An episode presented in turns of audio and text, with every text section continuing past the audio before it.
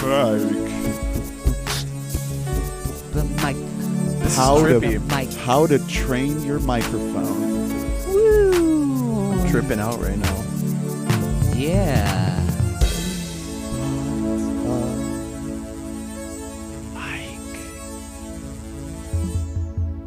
Microphones assert the same sentience applied to humans. Hello, welcome to We Bought a Mic, a pop culture podcast where every week we train a dragon. I'm Ernest Calderon. I am Hunter Mobley. And I'm Drew Dietzen, and we're getting into it. The main trilogy of movies, the first trilogy to ever be made. Uh, yeah. Do you bef- think that this is going to start a trend? How No. to Train Your Dragon? Oh, the whole trilogy thing? yeah. I don't, Hmm. I, I don't think so, but we'll have to see. Yeah. Uh, well, we are talking The Hidden World and a whole bunch of other stuff, including uh, Saturday Night Live and Little True Detective that I uh, caught up with, the, the finale, uh, and other other things that we've experienced with our eyeballs and ear holes here in uh, in this crazy, crazy world. Crazy world, guys. It's it's the year 2019, and and things could not be any more nuts. But let's let's bury it one last time with the Oscars. Ah, it it feels like we've been bludgeoned to death with award season. So let's not labor over this too much. I'm just gonna say I'm never watching another movie from 2018. After going on this journey, which by the way, listeners, thanks to you, I was successful in it. I watched every single thing that was nominated.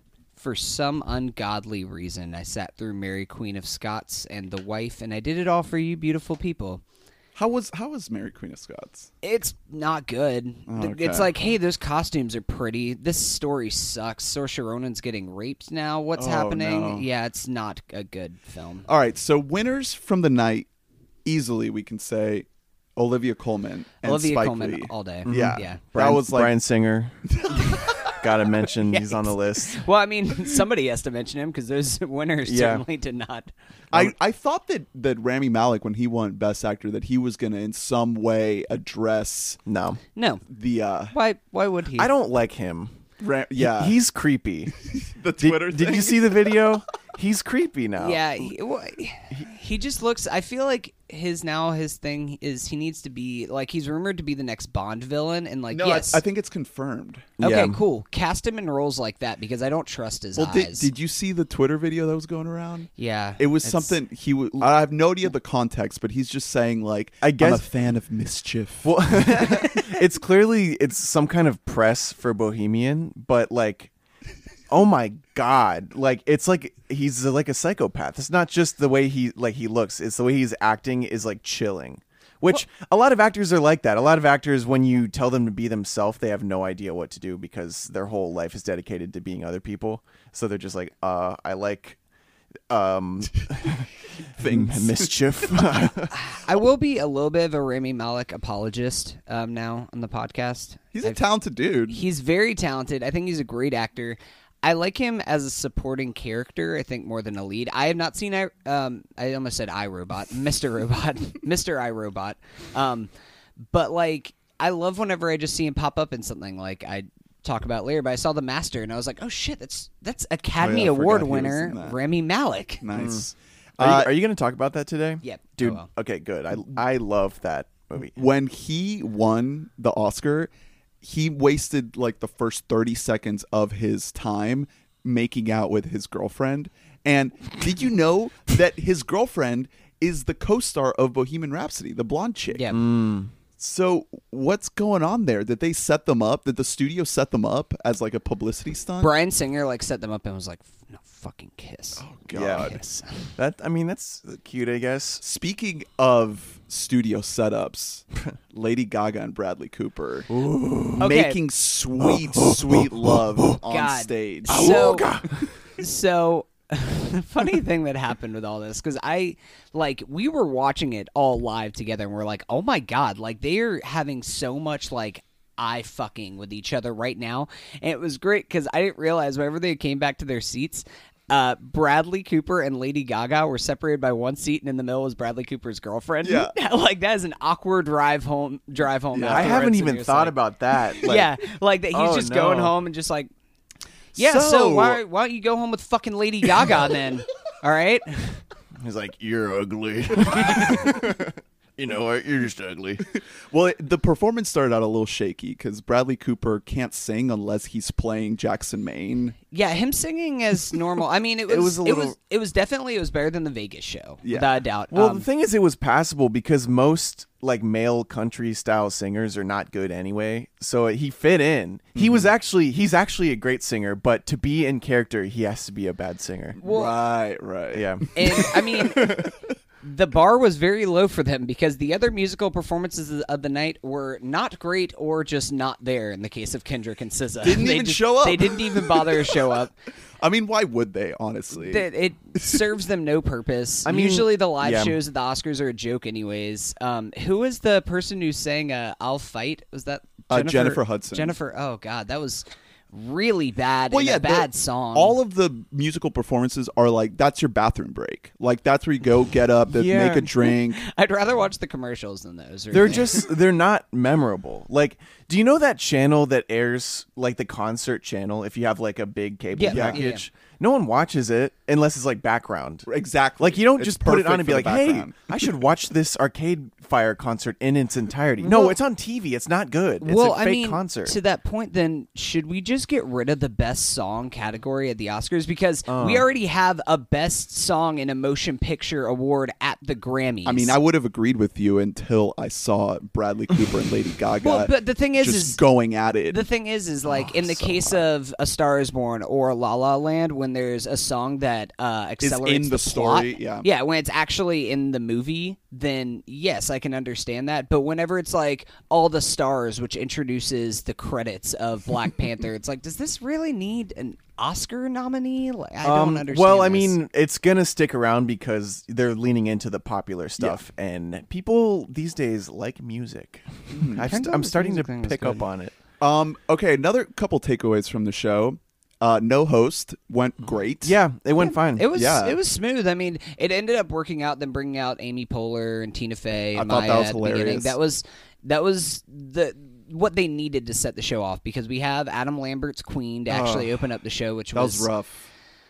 It was as good as you could expect Adam Lambert leading Queen to be in a Yeah. live setting. It's just the a whole concept of a host is like silly because it's like it's like you need someone like really cool to hold this whole thing on their shoulders and be like, "Hey, this is my party. You're welcome to come in." Like, you know, that's the vibe that the host has to have, but it's not their thing. Well, like it's not about them at all. And sometimes the bits that they do like totally derail the flow Yeah. of Yeah. the show. Like I think Jimmy Kimmel did a pretty solid job the last couple of years, but whenever he tries to bring in ordinary people, it just it stalls the show and like Yeah. a very so any extended host bit Um, sucks. But I mean, between that and the lack of montages, we only had two montages, guys. We had one at the very beginning of the movie, and then the in memoriam. oh, okay. I, w- I would Um, yeah I wouldn't technically count the in memoriam. That's kind of its own It's thing. yeah, it's not. So really, we had one montage, which And it was right good. at the beginning of the broadcast. Yeah. it had everything. No venom. No venom though. It had everything from uh, "I Feel Pretty" to Aquaman, Mamma Mia two. Mamma Mia 2 to everything that wasn't nominated All- for an yeah, Oscar. all the heavy hitters. tweet tweet us at we bought a mic if there was venom. I'm pretty sure there wasn't.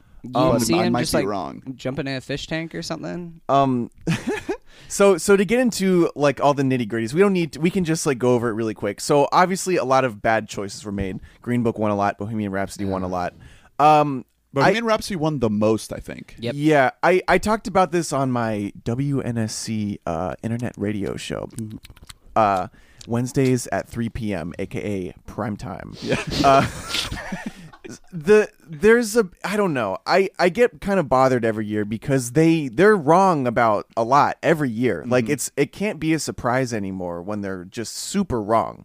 Um and I it feels sometimes like there's this vibe that like all the other movies if they don't win just go away and like you're not allowed to watch them anymore but we're it's so great because we're still allowed to enjoy every movie that Exactly. we like Well, and time and time again, we see the Oscar go to the or like this year, for example, Spike Lee won for Black Klansman. I like Black Klansman. Spike Lee should have won Oscar twenty years ago. It always happens. Glenn Close was supposed to win an Oscar for The Wife, just because the Oscars are always late to everything. Like this isn't this Mm-hmm. Isn't a new thing. And at this point, I've gotten kind of to the point over the last few years where I personally care more about the uh like the writing like best original screenplay than I do best picture because usually that reflects my own movies that I prefer over something like But- Green Book. But Green Book was the one It's that won. crowd it. pleasing. Yeah. Yeah. So yeah, I mean, really, I guess the Oscars, in terms of like actually what they do, they do give a, a big bump to the movies that are recognized just because it hits the news cycle for a couple days,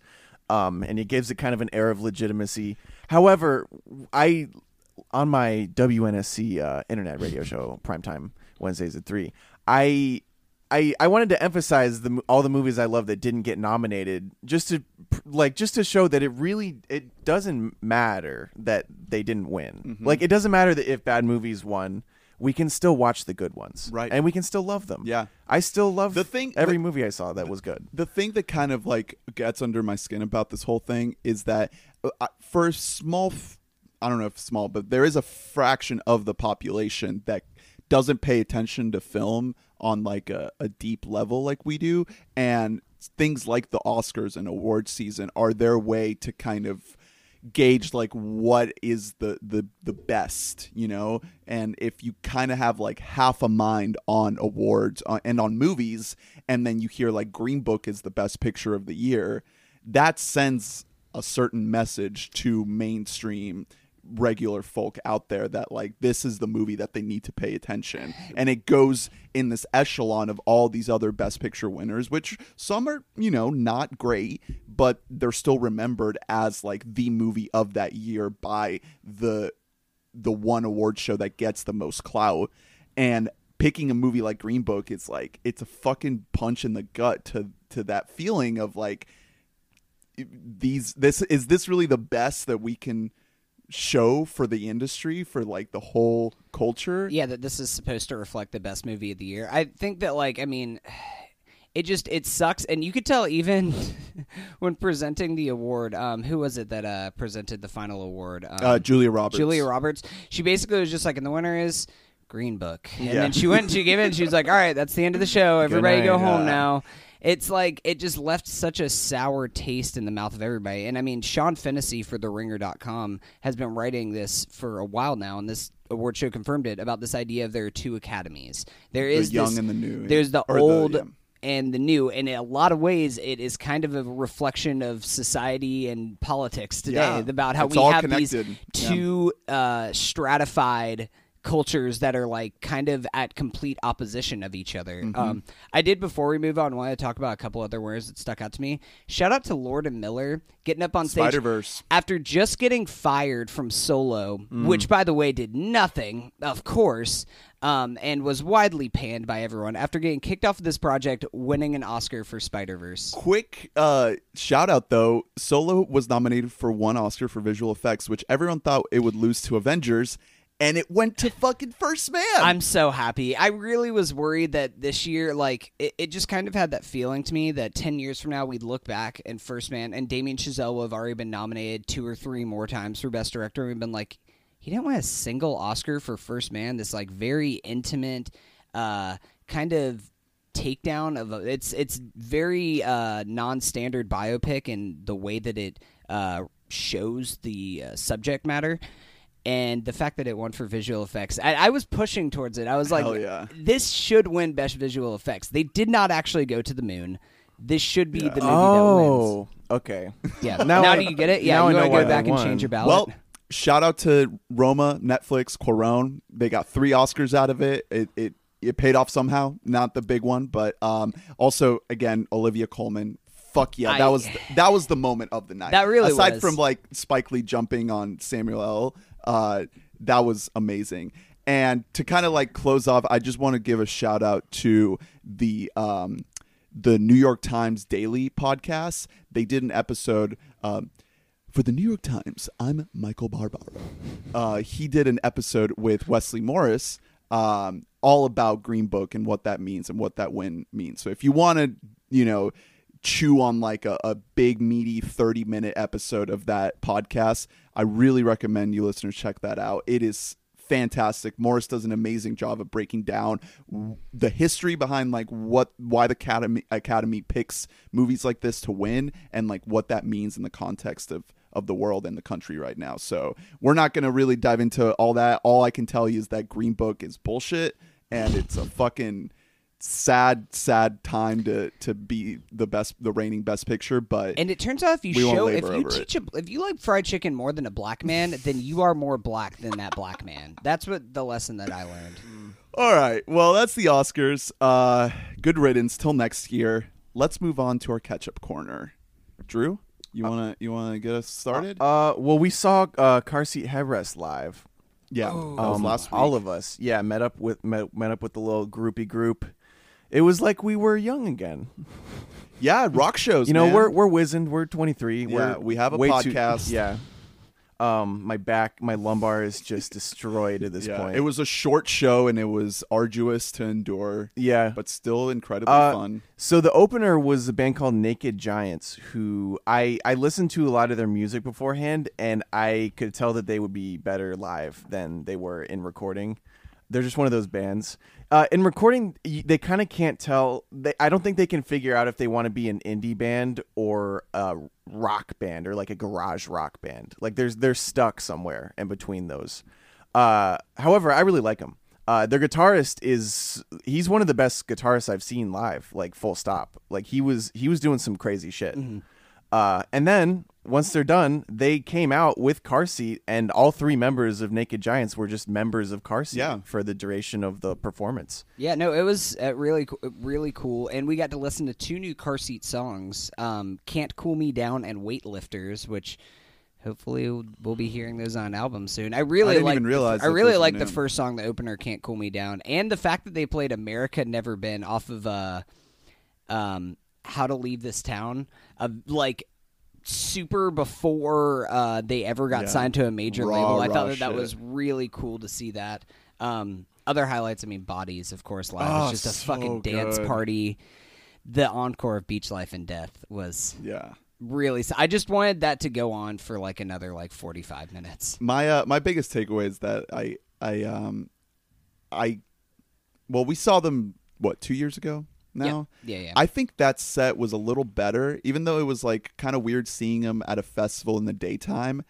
Um, but this time around, I thought that I don't know. I could kind of tell that they were like tired of being on the road a little bit. You could see the wear of having to play these like shows day after day. Well, I mean, this is the second leg of their tour. They've been on tour for like six months, That's I think, intense, at this point. Like, it, it, it is exhausting. I mean, and they still put on a great on a show, great but show. I'm I'm just saying that like a couple of songs were a little shaky. I could tell that they were it, it was just rough, you know, to be doing this like over and over and over.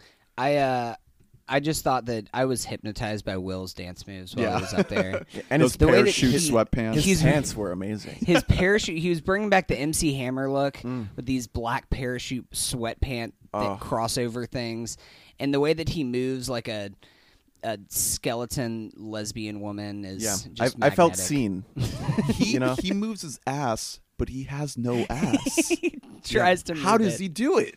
He- yeah, it was great. I had a great time. Uh, the performance itself, it was it was like really really great, but it wasn't like top like you know five shows I've ever seen anything like that. But man, it was it was so much fun though. Yeah. it was it they, was so they much killed fun. it. They yeah. killed it.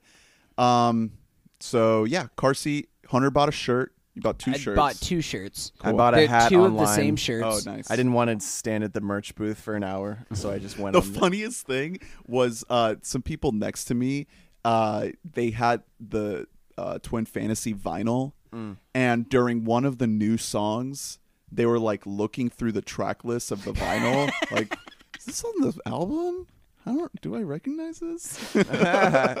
oh, so I, I got to give a little warning to concert goers. It's been the past year or two in the viral age. It's been a great couple of years for people uh, who come on stage and play the drums or the guitar for a song. People are reaching now. There was someone with a sign that said like, "Can I play drums for bodies or whatever?" oh no! we can't do it at every concert people that that would no it's it's a it's a rarity It's a rare event. If you really go to every concert and you're like, "Hey, I learned the drums for this Yeah. song," you're you're thirsty. You're Yeah. you're too You're too thirsty. thirsty. I don't care if you're like a kid. It's usually like a young person. Mm-hmm. When I saw the Killers, a kid went on and did it, and it was it was a blast. But like the second time you Where see it live, play? He played for Reasons Unknown. He wasn't on even what on drums? on drums. He Oh, wasn't even good. Like he was off tempo, but it was just really fun. Like the drums is risky to bring an audience member on. Well, Yeah. yeah. but like this kid had like his whole extended family wearing T-shirts that said like hashtag Bring Juan on stage or whatever. Like it was, yeah. So like I guess they did the most, so he did it, and it was really fun. But I saw the sign the second time, and I was like, I don't want this to be a thing. I don't. I don't want every concert to be a little Make a Wish experience for some kid. Like, I mean, they did bring on that girl for cowbell. yeah, she played the cowbell. That's great. Yeah. that's Do fine. that. Play the hit, tam- a, hit a goddamn tower. Yeah, shake a tambourine when he sings, you sing harmonies. There you go. Whatever. Hell yeah. But listen, guys, watch it. That's all I'm gonna say. Um, so we can move on. but So last fucking night, watch it.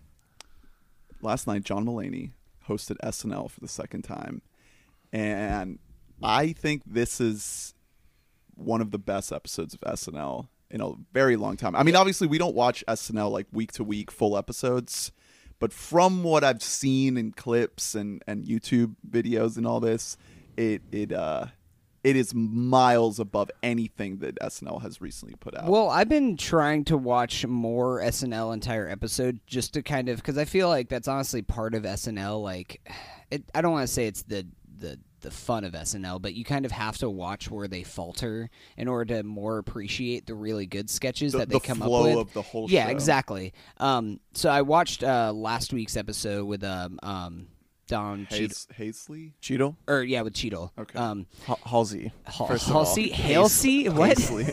Hail Caesar. Um, and Don, you know, I thought that that was a really good episode. It had some really good. Uh, pr- it had a good uh, Family Feud bit of the Oscar nominees, a good uh, baking show bit. But this really is like one of my favorite episodes since the heyday of Seth Meyers and um, Bill Hader and John Mulaney and Fred all those people on the cast. Um, it I don't was, think there was a single like bad sketch. It was the entire last, the the best episode since the last time Mulaney hosted. Yeah, which was much. like last year. Yeah, it, it went really well. Uh, he is. I, we were talking about it. He's made a a big leap the last year, the last probably two years. Yeah. he's becoming a household name, and it's great. I mean, I'm here for it. He's incredibly talented. He did his monologue like they do with most stand-ups. They let him cook for about yeah, ten like, minutes. Yeah, it was like ten minutes. Um, and it was all good stand up. I'm sure it's gonna make most of it'll be in a special. That's usually how it goes with SNL monologues. Uh, yeah, he did great. The opening sketch was easily the best. Not the cold open. the cold course. open, they brought back Ben Stiller. Cold as Open Michael wasn't Cohen. bad actually. No, it No, wasn't. no Alec Baldwin. it which was is better great. than a lot of the other newer political stuff has been just because it had Michael Cohen in it but it was mostly about like the actual cast members of SNL doing their uh impersonations Yeah, Bill and Bill Hader. Hader Oh, and Bill Hader so was good. Well, great But So- Bill Hader's shining moment was in the sketch. What's that name? So that name? Little. I'm a I'm a bit of a comedy nerd. I'm a I'm a dork. I watch SNL, the biggest comedy show. Uh, they did what's that name probably four years ago with uh, Bill hosting it. And it went great, but it was not like this. It was not dark like this. Um, it was just, it was a lot more of like a standard sketch. Tina Fey was, ho- or Paul Rudd was hosting, and it was just like, uh, "This is your doorman. What's his name?" Which is, a, it's a funny bit. Yep. It's a funny bit to be like, uh, we all know the names of these stupid celebrities, but we don't know the names of people very close to us. Yeah. Uh, this one, this one did great. This one was my favorite sketch in a long time. It was, it was truly so good. It was dark. Bill is getting Will Ferrell laughs on Yeah. on stage. Like Mulaney, he did fine, but they he they mostly make him a straight man because he isn't an actor, like Right. a full on actor. Bill was like he was doing Will Ferrell shit. He was going way over the top. He was going like 150%. This made me want to see Bill Hader. I mean, I hope that this doesn't happen to his career, but it made me want to him to play like a schlocky villain that just goes like way over the top because that's the vibes that you get from him is just somebody who's just like pure like Yeah. evil like like comic booky evil. I loved how I loved how uh, just the reaction shots of Bill, like they were all great. But also how he was like directing the cameraman to like pull in Yeah, he's close like, and like exactly. Yeah, they they added wrinkles to it that were like amazing. Like like when Bill kept on stopping, he'd be like, "Wait, wait, wait, no, no, no, no, no! All cameras on on that Yeah. guy. Wh- what do you mean by that? Why is it worse? Like that that was all like genius stuff. Like it was it was quality writing. It worked uh, f- from beginning to end. Great sketch. The rest of them weren't up to that standard. I loved the bodega sketch. Yeah, the bodega sketch was it was the new uh, diner lobster. Yeah. lobster diner scene. And it's what you said, Drew, uh, about how the best sketches aren't the topical ones. They're the ones that like take a concept and then, it, you know, turn it into something unexpected. But this one did it like three times in the same sketch. yeah, they went like I like also it was balls out. It Yeah. was it was amazing because I don't know if you guys have ever been to a bodega, but they nail the vibe of what a bodega is Yeah. about how there's just like a million different things and Oompa none of them goes together, and there's like random stuff that's in like Korean, and you're like, what? Why do I have to buy Kit Kats there from Korea? Why can't I just get like American? I thought that that one was great. Even like the sketches that were like the slower ones, like the uh, classic movie sketch with um him and uh Kate McKinnon. I thought that that, that was, was still good. that was still really good. McKinnon is so fucking McKinnon is too good for SNL. she, she's He's probably gonna leave soon. she is yeah i mean she's doing uh like straight kristen wiig like style sketches where like it's not even about the host it's they're written for her Yeah. you know like that that whole Just thing go was whack. that whole thing was a mckinnon acting real sketch yeah. um uh yeah like obviously i i'm still not a big fan of their topical stuff. The cold open wasn't bad but they're so we it, we're in a really divisive time and they're trying i get that they're trying not to go full one side. Even though they are they've always been like a liberal show but like You can tell they feel the need to be like, oh, let's poke fun at the Democrats too. and it just uh it's not as funny. Like normal sketch comedy is funnier. It just is. Like it was it was funnier funnier in, instead of having Alec Baldwin come on as Trump, it was funnier just to show clips of Trump like during Weekend Update. Yeah, yeah, They had yeah, that was great. The of his like conservative union speech they gave, where he talked for two and a half hours, and it's just literal nonsense that you're listening to. and you're like, "Oh fuck, this is real life. Yeah, This is our better. actual president. That- that's better than He's doing. a fucking nutcase." Yeah. Um. Uh. Likewise, the Shark Tank sketch. It was. I thought it was pretty funny, but it didn't land like the other ones did. Uh. Partially because uh, a lot of the references I think were not uh, general populace. Well, Mm, that leads to another thing. One of my the biggest losers from SNL was Jussie Smollett, who, um, for those of you who don't know, he was on. He's one Mm. Oh, of the the stars Empire of Empire. Um, he made up a story about how he was uh, like beaten almost to death by some conservative people wearing like MAGA hats, and he got like the shit kicked out of him, and they were sending him death threats and all this kind of stuff. The police looked into it. Turns out these are people who were extras on Empire that he hired Yeah. to come and pay him so that he could get publicity as like this gay black uh like icon. Yeah, oh, yeah, he wanted- out. he wanted and more pay, he now to he's like yeah. facing felony charges for making. I mean, what a fucking a false shit! police Like claim. there are actual hate crimes. Well, no, that happen. And what makes me so angry about this story is like it's the same kind of thing where if one person, uh, like, for example, if one woman claims that a man, uh, raped her or sexually whatever if one if she makes up a story that discredits everybody else the 99.99% of people who that actually happens Yeah, to exactly. and Uh, that's what people are going to cling on to from this story. Yeah, just the like, worst yeah, part is out- they- they grab onto that. Yeah, it turns out that uh, conservatives are actually like nice people when they don't they don't hurt anybody. Yeah, he. I mean, he's like uh, cra- crazy. Like his story was hilarious. It's honestly, it was really funny. Like he, in his police report, he said the muggers walked up. They were wearing ski masks with MAGA hats on top of the ski masks, and they said, "Hey, you're Jussie Smollett from Empire. we don't like you." That's all like really like dumb guy stuff. Like it's like stupid. Obviously, this guy is not a writer because that's not. yeah he, he should have gotten the empire writing staff to help him Um. Anyway, They they dug on him twice during yeah. the show. Um. Also, a loser, our boy Kyle. Unfortunately, Hey, didn't he- really we got it. to see him as an Oompa Loompa. Yeah, he didn't, and he was uh, the representative. His best moment was in the cold open. Yeah, Oh, he was the great. Liar, representative from- it's like this illiterate Republican. well, yeah, from Kyle. Arizona. Kyle's just really good at like stuttering. He- Yeah. he's so good at it. He's good at like not saying shit right, um, which is like low comedy, but he does it like genius. Yeah. Um. Yeah, it was a solid up. Um. Oh, uh, two more things I wanted to shout out. The older bit, the the uh, toi- the toilet launcher. Oh yeah, the toilet launcher. That was that reminded me of something like that Samberg would write like way back in the Well- yeah, day. well, yeah, because that's that's what I was about to say. It's like an older sketch Yeah. that they brought back. I yeah, I it was called like a that Simon one. Rich one. You remember I said it? Yeah, he wrote it with Marika and Simon because those were he wrote everything with them. Uh, and yeah, they they got it back on air because they don't really do commercial parodies like that anymore, like just like absurd, Yeah. stupid ones. Um, and it, it really it was Yeah. still funny. It was like really appalling almost. like it was. That's why it probably didn't make air. It was really really fucked up. old people being launched with their fucking pants down. Uh, and the other thing was McKinnon and Aidy Bryant with the meat. oh on yeah, that was really. Update. And they brought actual raw meat out on stage.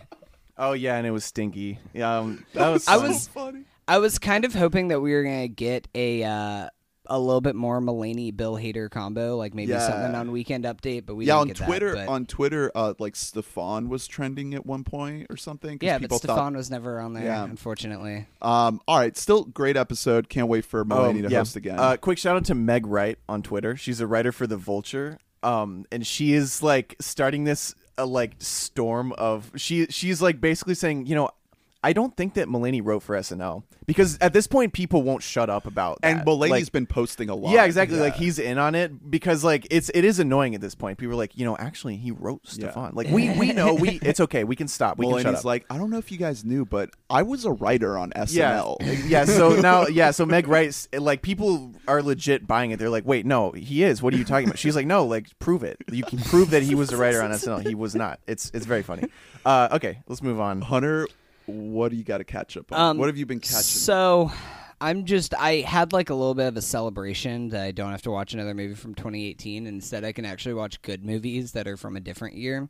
So, I decided that I'm gonna do a little bit of a Paul Thomas Anderson watch through, Great. and I started with The Master, which I had never seen before. It's on Netflix. It's on Netflix right now, so go and watch The Master. Um, this movie is fucking incredible. It is Yeah. wild bonkers. You can understand like because at first I was watching, it, I was like, how did nobody win for these roles? And then the move, the plot progresses, and you're like. Oh, okay, this movie is way too fucking weird for people. I can see why they Yeah. didn't win, I mean, but it's PTA. this is my favorite Philip Seymour Hoffman Um, performance yeah, it's like of anything. He is Yeah. so magnetic. There's a point at the end of the movie where he starts singing to Joaquin Phoenix, and I just started like crying uncontrollably because he is one of the best actors of our R.I.P.. time. Um, yeah, he. It's it's very sad. This was like a like couple of years before he died, I think, and he's acting with Joaquin Phoenix, who's my favorite actor right now. Uh, this is one of my favorites of all time. Like Yeah. it, it's in my top ten of all time. It's an absolute stunner of a movie. It's so wild. Like, Yeah. the- and it really puts you in the perspective of Joaquin, of this dude who, like, literally, like, makes his own fucking, like, alcoholic drinks out of, like, bleach and, like, just like straight rubbing alcohol and fruit that he concocts together. It's like literally he's just poisoning himself. But there's a scene where he's like at a dinner party and stuff, and you just start seeing all the women just walking around naked because it really puts you in perspective. of This dude who's like fucking crazy and also just like wildly horny all the time yeah. it is I love this movie so much. Yeah. The whole cast is amazing. Rami Malek, like I said uh, earlier, Adams. it makes a go guest appearance as like one of the sons of Philip Seymour Hoffman. Jesse Plemons as Philip Seymour Hoffman's son is perfect casting. Yeah. Shout out to that casting agent because this is before Jesse Plemons did anything. This is before his appearance on Bad. Breaking Bad or anything like that. But perfect casting. It, it might have been around that same time because it's this movie's 2012. So Yeah, but it probably started shooting in 2010, which would have been pre Breaking Bad.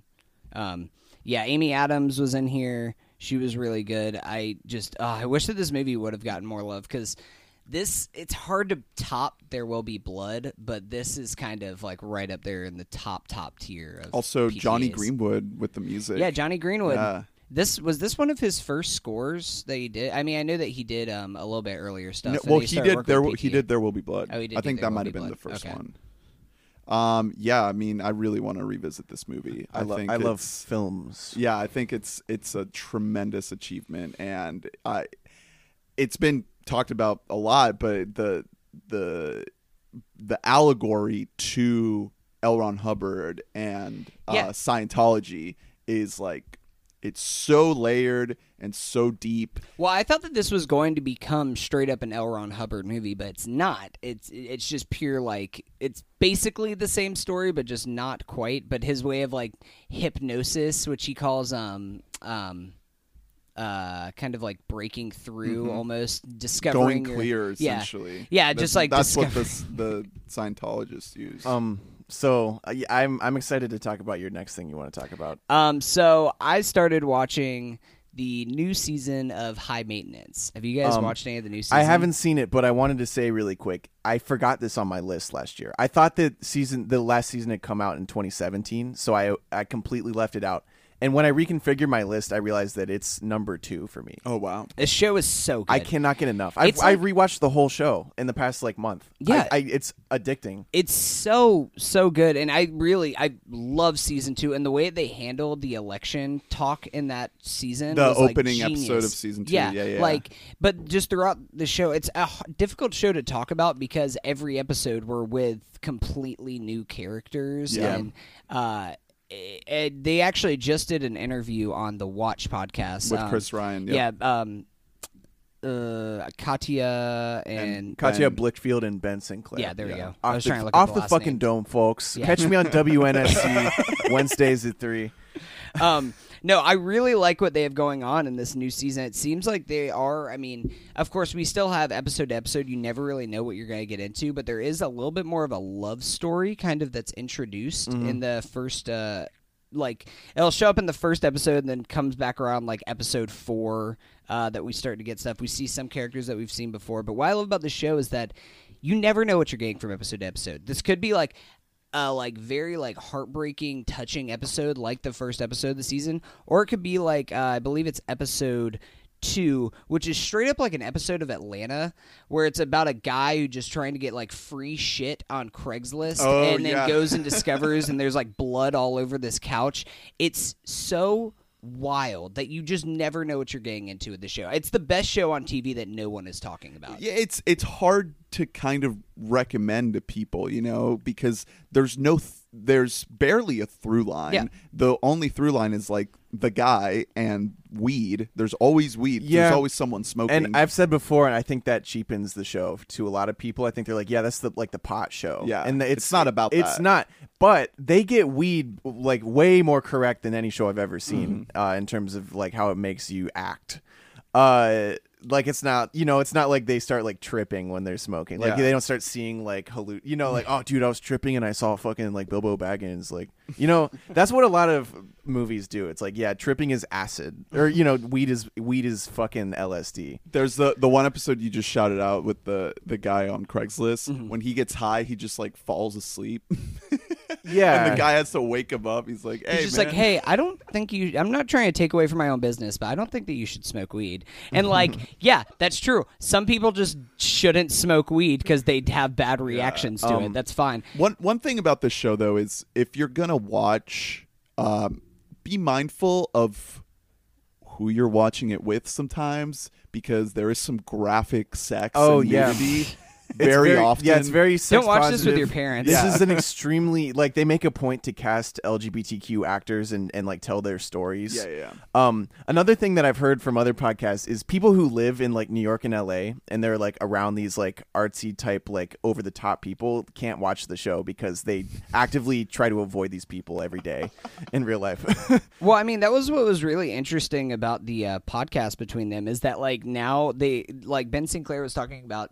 He loves New York because sometimes he'll just like to like get on the subway and then just people watch. And mm. like he used to always do this normally, like but work. now it's like it's work. It's, working for him. He's doing yeah, he's doing like on the job research, just every day looking around Yeah. and just kind of looking at a person and thinking about like what is their backstory and like writing the character in their head and then in reality in the show it might just be like you see this character and you see him get like one text message or something like that and then just like a look on his face and then it moves on to the next Yeah. person I mean the the but they r- think about every almost every character that they even include in the frames of the show the most impressive thing is that you can the show essentially like resets itself every 10 minutes like Yep. you walk out of the room if you're not paying attention and by the time you come back it's a completely different story but the the writing and the performances are so damn good that like you're spending so little time with these characters but they're so well realized that you are invested in their stories and you care about whatever struggles they're undergoing in the sh- very short amount of time that, Yeah, you're, and- that you're watching. I, I think I've said this before also, but Katja was a casting agent for 30 Rock, the show. Okay. And That's why, yeah. Uh, well, and she, yeah. So the people she knows are so talented, but they're in New York, so they're not like trying to be primarily television people. Usually, like they're theater actors. Oh, So we haven't seen them, and they're better than anyone we Yeah. see. Like they're so so good. It's this untapped little vein. Um, And they get them to come on for like a day. yeah, and you see you see a lot of people that you'll start noticing like people in season 1 are starting to they're in LA now. Like they're starting to get roles and it's it's lovely to see. Uh one I forget. Oh, she's the one uh, like the gay guy's toxic female friend who's like a total asshole, you know?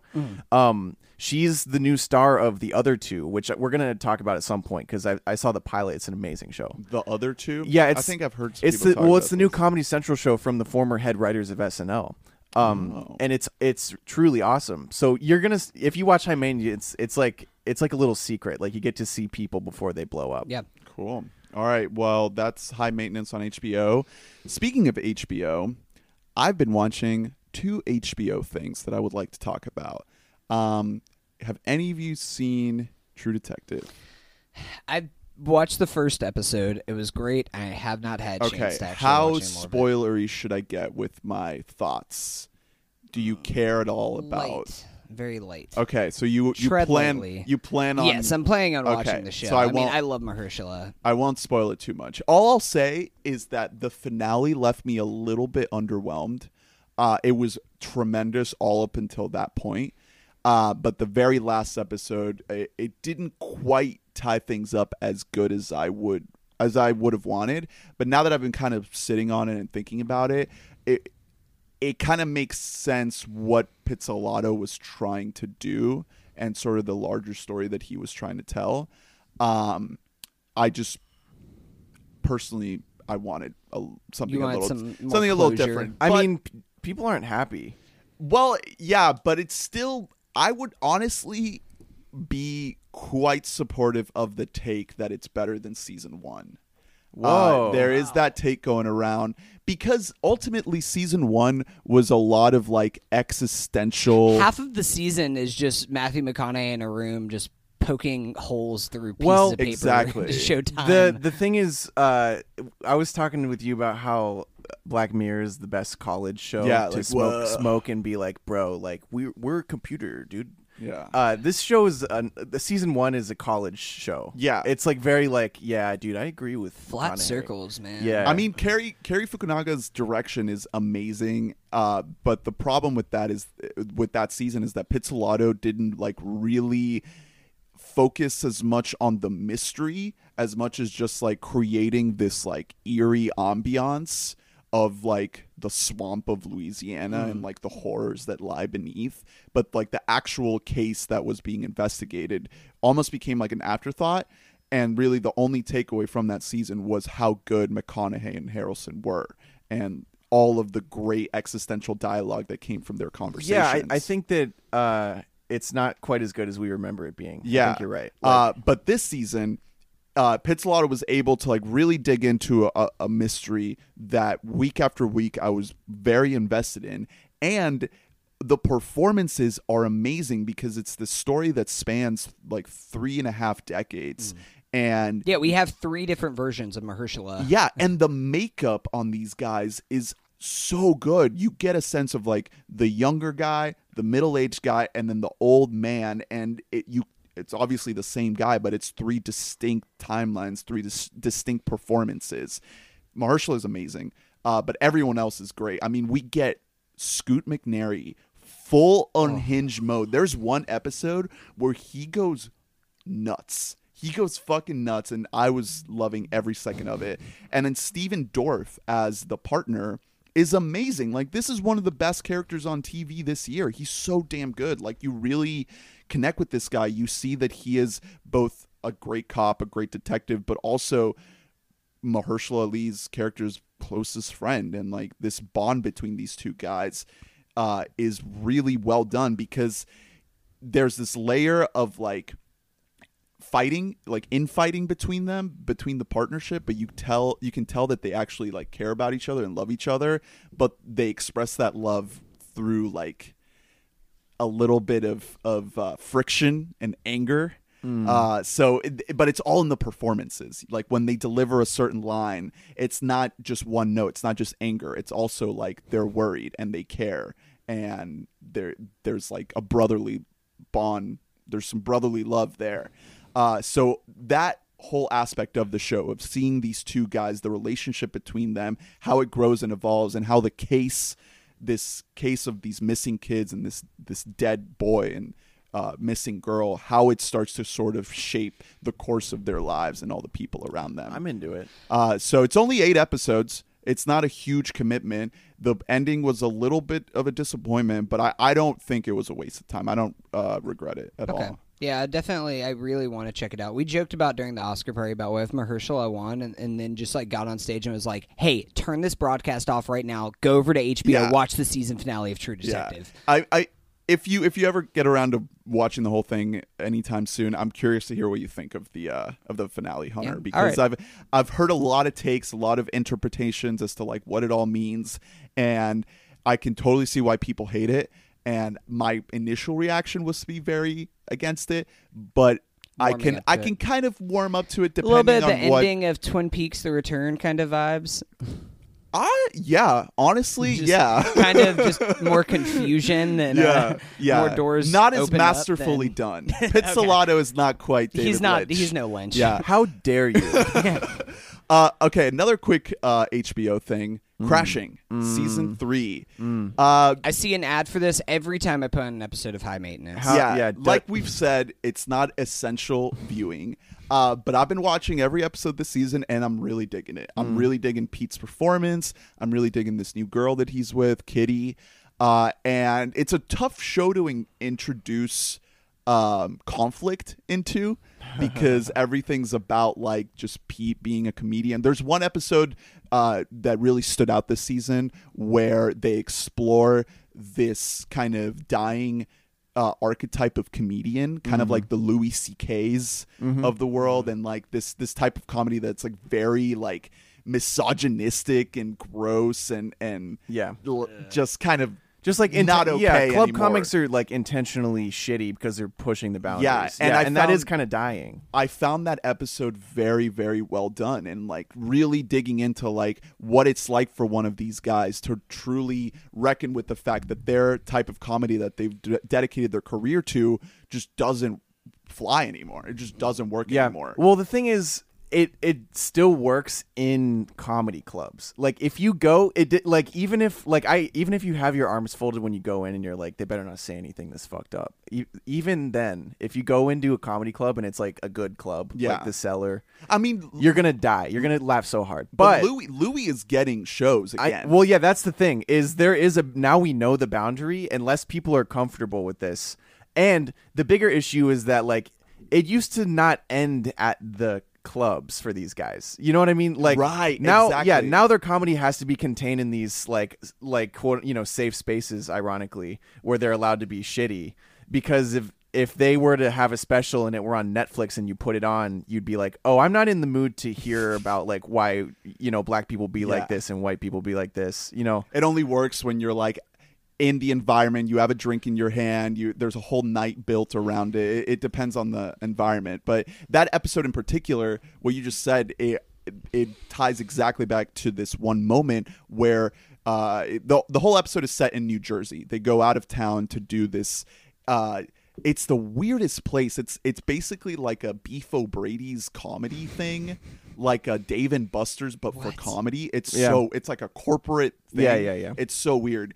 And they do the set there, and the guy, the the the shitty comic, he's like, "Oh, dude, whenever we go here, we like sleep with the waitresses. We like bring them back to the condo and we fuck them." And so he's trying to like hit on the waitress that's serving them at the place, and she is not having any of it. And he just feels like he is entitled to fuck this waitress because it's part of the whole incel? comedy thing. I, I don't know if it's exactly an incel type thing, but it's just like, No, incels never fuck. yeah, it's it's He, this he's trying to though. it's this scenario where like to. he is used to this type of comedy world that is is just not around anymore because times are changing and he and this waitress has to like physically like push him back to be like yo fuck you like stop coming on to me Yeah. uh, so I thought that was a standout episode, and now the the later episodes are getting a little bit more into like the conflict between this new relationship that Pete is in because it's like it's all happening very fast. He introduced her to his parents.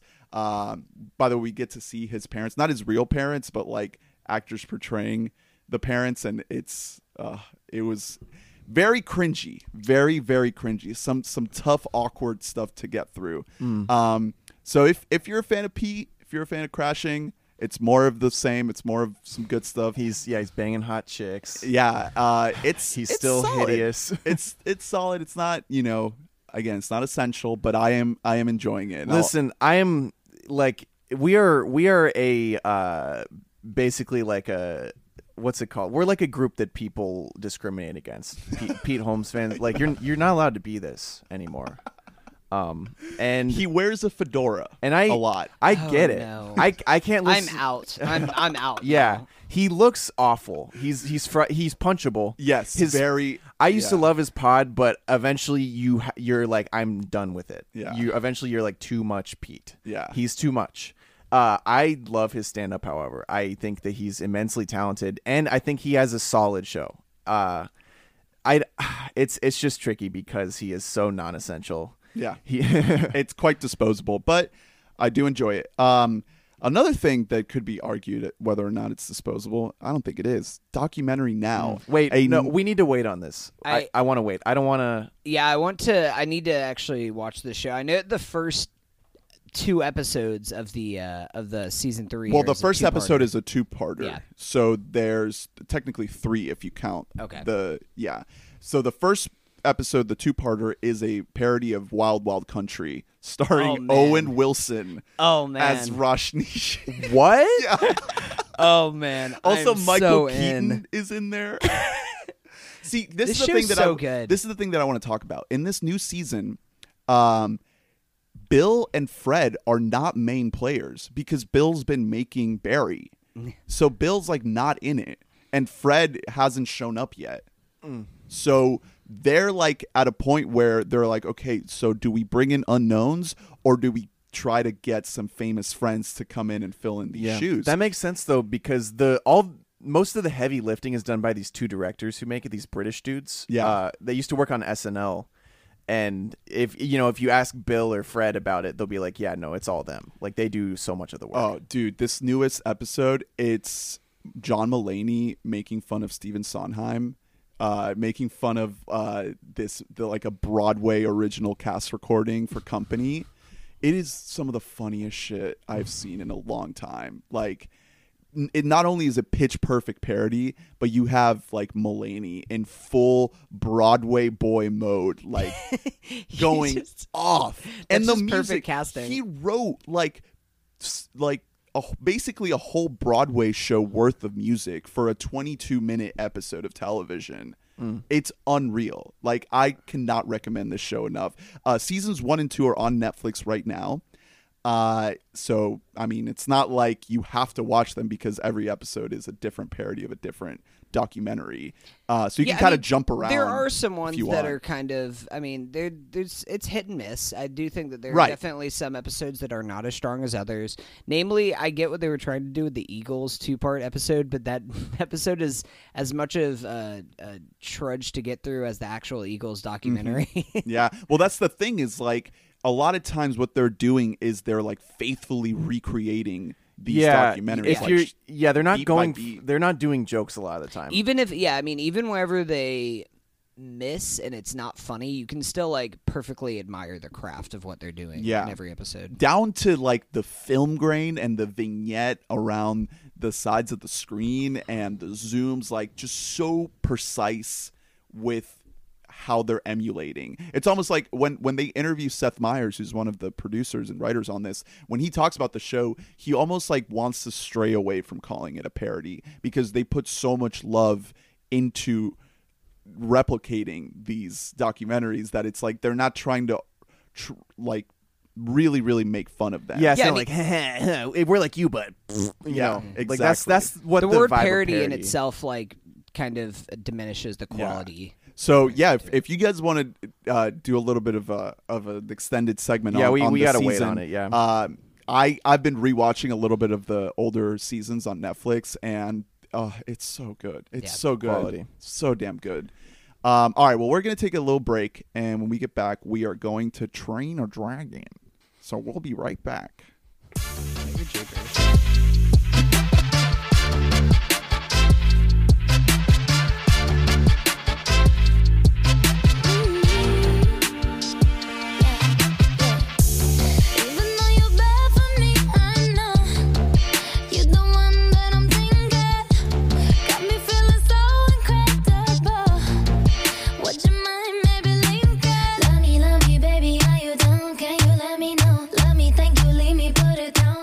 Drew, I heard you know some inside scoop into Rocky Balboa. This is this is big. You're gonna need to splice in the, the theme song to Serial here. The da, da, da. This is like investigative journalism that I've been doing. This is this, I'm not joking. I I'm on Reddit a, a few days ago.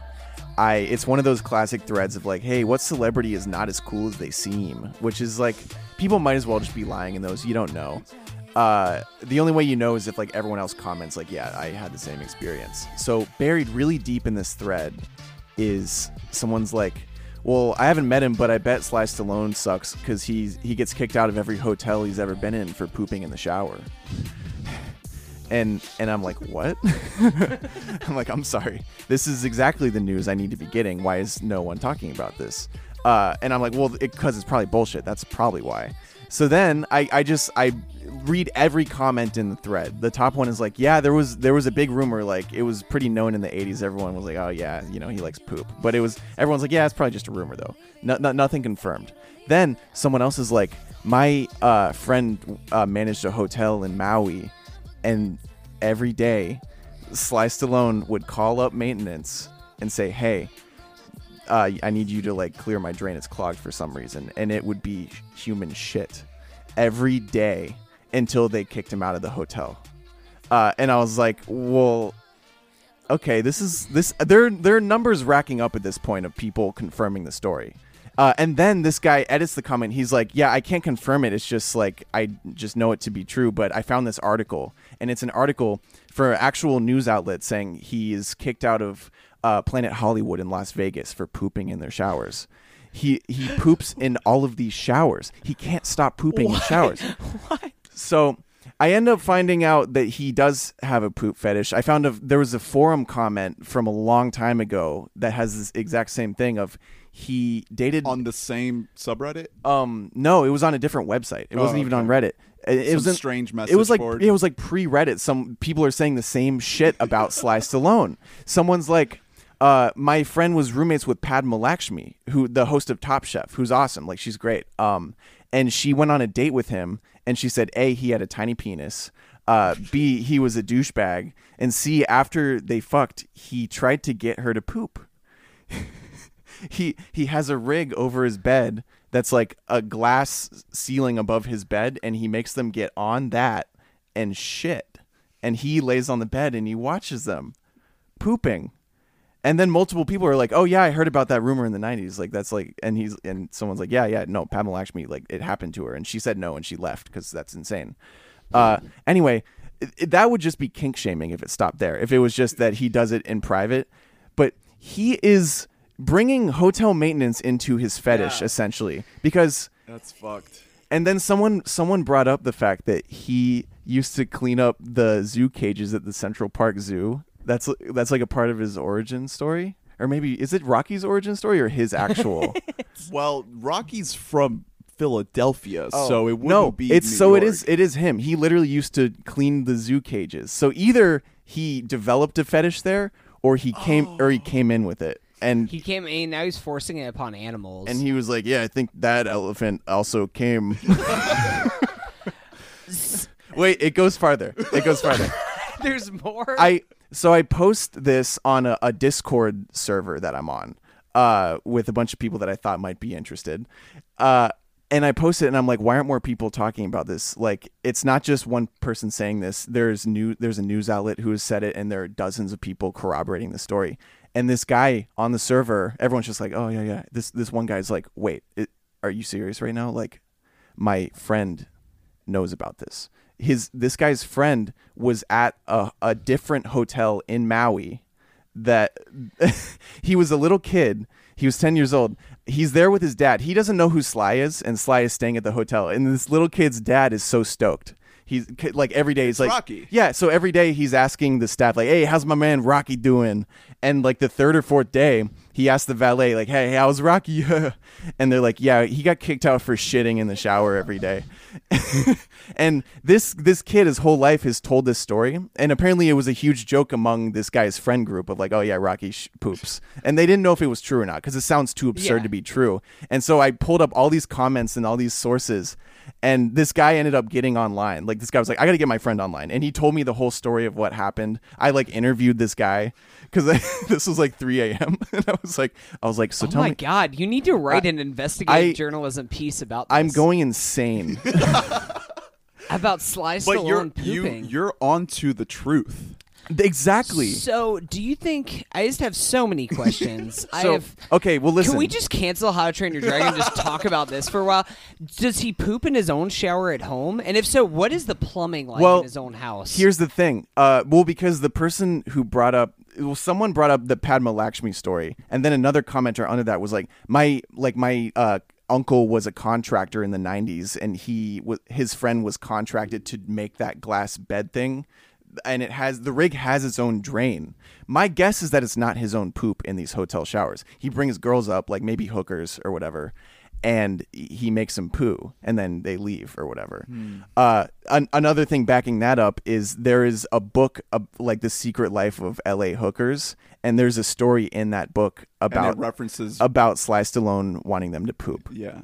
This Damn. goes straight to the top. This goes straight up to Obama. No. Dude, this is To this Jeff is, Bezos.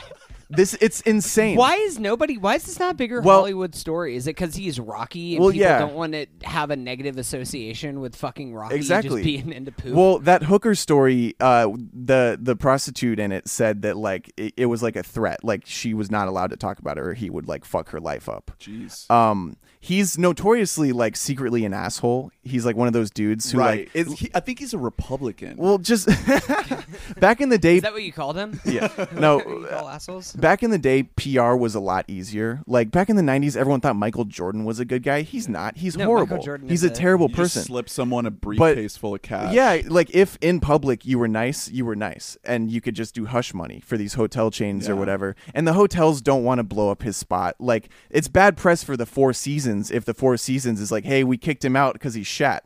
the Four Seasons gains nothing from that. You know what I mean? Like it's it's bad press for everybody involved. Yeah. All these women obviously don't want to tell that story. Padma Lakshmi doesn't want to go to the press and say that he tried to make me poo. Like no one has anything to gain from leaking this basically. No Um, pun intended. yeah, no pun intended.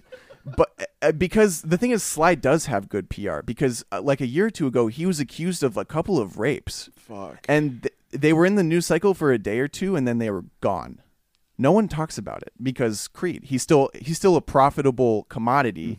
So therefore, if you have like a high level agent, they will hire someone to make stories go away. Well, if he's in Creed 3, then you heard it here first at We Bought a Mic, and we will be back and we will take him down. We like uh, this needs to be a piece, Drew. You need to write an article I- for somebody. You know, I have a website. I don't know if you know that. you can write it. on I'm I'm shopping it. What are you This is the offering? We news. can use the podcast to leverage ourselves to the New York Times. This is This, this, is going to yeah. be the clip that just gets us to go viral. Yeah. Is this? And it'll be I'm- like on the on the episode where we review How to Train Your Dragon. Like we children's movie. the deepest, darkest secrets of Sly Stallone. Like- if there is like a child at home listening to this for the first time and is like, "The fuck is this podcast I just- thing? I'm never listening to another podcast It- again." I would want I would need to get someone that it happened to to come out about it because all of this is technically circumstantial. yeah, it's Even- all it's all yeah. like third party. we need of. pictures of the poop. We need DNA samples. Yeah. The, well, the thing is, with Bill Cosby, it was also mostly circumstantial, but it was like 80 women. So at that point, it's just, it is true.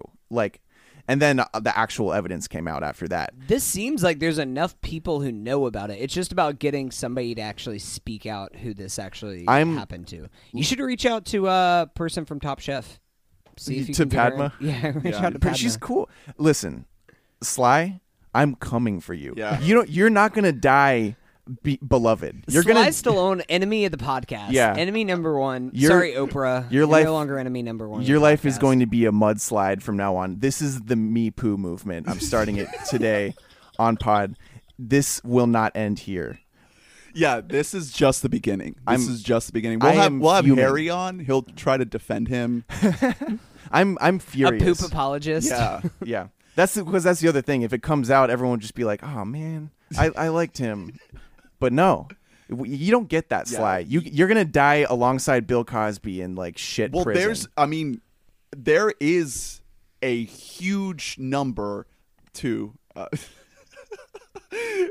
a huge number of uh women or not women, but cleaners yeah, that are out there that know exactly how terrible yeah, it that's is who you need to go for. after Sly because Stallone. like the celebrities aren't going to reach out or say anything like that, but if you get like a cleaning lady Yeah. who is Well, firsthand there, the other problem with this story is that like we're still in the middle of like finding out everyone's an actual rapist, and so it's like less of a big deal than exactly, it's like pooping, Yeah, rape. But you know what? eh, There are real journalists covering that. This is my lane. Exactly. The poop is my lane. find your lane and stick to it. This Yeah. is your new corner. This is- Max Keeble has been yeah, replaced. this is my streak. oh god.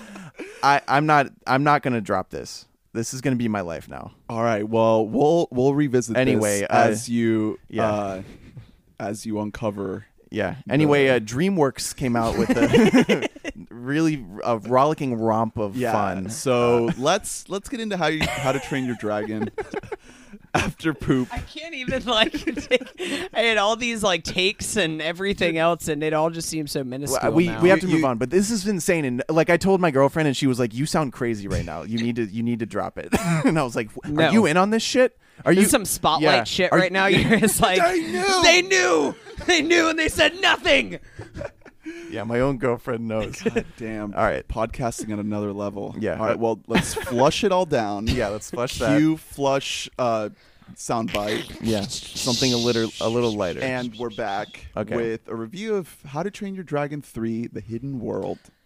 Um, so it's directed by the same guy who did the other two. and Dean wrote Dean DeBlois. wrote Dean as well, DeBlois. right? Um, which, by the way, I don't know if you've looked through his IMDb.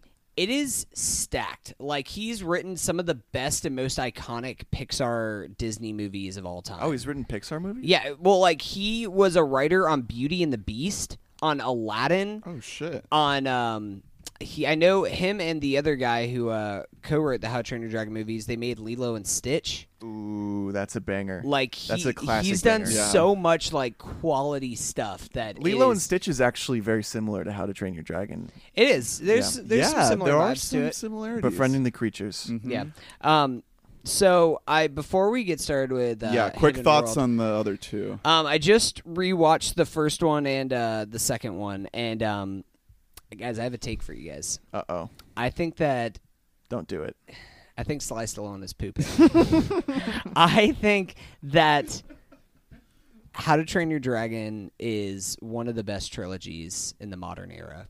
Yeah, I, it, I they're think, very consistent. and. I think I mean it. This title did belong to Toy Story, but they're about to ruin it by having a fourth movie come out this year. I think that this is the best animated trilogy of all time. Yeah, Shrek doesn't count anymore. yeah, Yep. Shrek the Third is trash. And also, there's a fourth movie there. But like, this Yeah, is the exactly. final story for How to Train Yeah, it Your ended, Dragon. which is, by the way, so fresh to just To- end to- yeah, to end it's your shit. Not, it's not a universe or and not anything. have a stinger at the end. Yeah, that exactly. Sets up a whole how to It train your cinematic. I haven't universe. seen a movie like this that just ends in like years. Yeah. Yeah, because a- we know kid's even with. Endgame, it's still going to set up, and then we're gonna have a new Avengers with X Men and Yeah. everything else. I mean, I'm I'm here for your take. I like it. These are eh, remark. They're extremely consistent movies. Yeah, you could make a case for any of the three as being the best one, Yeah. and I would be there for it. Like Yeah. What each is- each one of them stands on. what its is own. y'all's favorite, personal favorite? Uh, I don't Oh. know. Well, I, I honestly don't I- know. I, I'm kind of feeling the second one right now, but on any other day, I could pick any of them. I think the first one um, suffers a lot from dated animation. It does, but yeah. it, it has such an amazing story about just a boy and his dragon. Like very simple. It doesn't really introduce this larger world, um, and but introduces you to the characters and the the dragons and the the relationships of these Vikings warring with the dragons and the the boy and the dragon that kind of bring the worlds together. Uh, so I think that one might technically be the best, but two and three have some of the best animation I've ever seen in any Yeah, movie, uh, aside from like Spider Verse. Dream DreamWorks saves their money for the sequels. yeah. yeah, for well, I mean, they have to wait and see if something's. I mean, Yeah. we saw this with Kung Fu Panda and other Yeah, movies. yeah, 'cause it's I not a guarantee. I mean, similar to this, I actually uh, wrote an article this week called uh, "With the Hidden World: How to Train Your Dragon" franchise solidifies itself among the defiant trilogies of our time. Quoting yourself. Sheesh, Yep, is that the um, article or the yeah. title? that is the entire article and the title. Um, but I really think tweet. You tweeted there's something. something. No. yeah, You're tripping Um, him up. He wrote a whole I article. heard Yeah. a whole article, not just a hundred eighty Yeah. characters, whatever the fuck a tweet is. Um, but I really think that there is something uh, special in each one of these movies. Yeah. The first one, by far, is the best uh, story. I think that the first one is my personal favorite because I think that is just like a work of art. Uh, like that how flying, the first flying scene. the first flying scene my is God. amazing, and it has this great story. There isn't a traditional antagonist in the story, unless you count the big uh, red death dragon Yeah, or whatever he's called. dragon, But the other than alpha. that, there's no real uh, bad guy. It actually feels more like a classic Pixar Disney kind of a movie in that way, where it's more so about family and uh, bonds with each other and friendship and kind of caring for the world and all of its creatures. Mm-hmm. Um, the second movie has, I think. Uh, the best like action sequences, and I mean the first one introduced a flying sequence, but the flying sequences that we get in uh, the sec in the sequel are just they I mean, it really is unlike anything else. The first time when he's flying up there and he just falls off the dragon and then yeah. also like flies alongside of Toothless Yeah. is amazing. And then the third one is brings in all of these kind of existential ideas of what sentience and agency are when applied to animals and how much uh, true freedom we should give to that. First two kind of viewed dragons as pets, and then the third movie really focuses them on uh, thinking beings that deserve their own true freedom. Yeah. Yeah, I really, yeah, I really dig every every movie has a, a really respectable arc, and the series as a whole has a respectable arc, and that's uh, usually one of those is sacrificed in in like a multi movie situation. But there, it's a really thoughtful trilogy. Like it's thoughtfully made. Uh, it's great for even like little kids. It might scare them a little bit, but it's there's nothing raunchy really about it. it's perfect for like that kind of like 9 to 13 age because that's the age when you're like fuck yeah dragons are awesome but you're not like young enough to be totally tuned out by the the character development and like some of these more emotional scenes Well, uh, so one of my only qualms that I have with the entire franchise is that as we get into two and three, um, we do have uh, very generic, cartoonish bad guys, Yeah, the and um, that kind of sets up a little bit episode of a quick math. And this is actually something that was in the original script for How Train Your Dragon two. Um, How Train Your Dragon two, we're Oh, the introduced to the mom. And Cate by- Blanchett, Cate right? Blanchett, and by the end of the movie, it was supposed to be that they're on that Hiccup and uh, his mom are on opposite sides. She really is like on this stance of like dragons deserve to be free; they aren't as pets, and Toothless is using them more as pets and as tools to help them free other dragons. Yep. Um, and they kind of would end up on these opposing sides at the end of two, which would set up for three for kind of a big conflict between the two of them. They ended up having to rewrite it. I don't know if it was due to studio notes, due to uh, Dean and um, the other writer kind of realizing that this would be too heavy for a kids movie Yeah. because that is some very heavy tones for a PG Yeah, animated kids and it's, movie. and it's and it's treaded ground too, having the the mother or father be like the bad guy. Well, it's been done. but It's- it wouldn't be like they're ba- like from what I could tell. Like I don't think that they that she's not set up as a bad. Oh no, guy. she's a good. She's, She's not set up as a Yeah. bad guy. It's just that they have opposing views on the Right. world. Yeah, she's and that's, right. That's what's would I think would make this franchise perfect to me. Yeah. Which I mean, it's hard to ask for a kids movie to be any more than what we get. Exactly. I think you are right, though. I think that I don't know if it was just his own uh, instincts or notes, but it was like, listen, his dad's already dead. Yeah, they can't have his dad die and then him be separated from his mother. and you want him to like, yeah, you want him to shun his mom. But what if what if I mean at the same time, what if the dad doesn't die at the end of two? And but I guess spoilers for the first two, How to Train Your Dragons. I guess we should have thrown that in there earlier. Whatever. The th- third movie is out now. If the dad didn't die, and then we also have this other subplot of the dad kind of at war with himself about does he side with his son and his new ways, or do I side with the love of my life? That's been gone for twenty years. Yeah, like Yeah. that. I feel like they could have done so much more. But I mean, again, I know I'm kind of asking a lot for. Yeah. Yeah. I- it's franchise. it- they're very strong films, and going into this third one, I I was ready to get another strong film, which I, I think we did. I think we mm-hmm. did. I, I think it's obviously these aren't like these are kids movies. You know, they have to appeal to to to children, but the fact that there's enough there to elevate them to you know have these more thought-provoking themes and and be able to to really enjoy the story and the animation and the performances on a on a much deeper level is amazing. So i i obviously i'm not expecting it to be like a fucking transcendent cinematic masterpiece. I don't think they are that. I think that uh they're at at a core kids movies that at times transcend to something greater um but they're all very even and i think the third one just like fits in perfectly with the the trilogy there's no dip in Yeah, any of them and I mean, all three of them give you something different to kind of latch onto. I mean, this movie, it by far is the least dialogue of a movie, and we have these sequences with Toothless Yeah. and uh, the Light Fury, as it's coined. Um, they gon' fuck that a lot of dragon foreplay in this movie. Um, Oh. But these long extended sequences of them flying to together and courting each other that it almost feels like a ballet of sorts where it's just the music is playing and just them kind of sailing next to each other. Eventually they submerge themselves into the fog to go have dragon sex or whatever but it's just it's gorgeous. This movie is absolutely like stunningly gorgeous. I saw this movie in dolby and it is i just, saw it in imax. I wish I could have seen it. I just didn't have a good showtime for IMAX thanks to Apollo 11.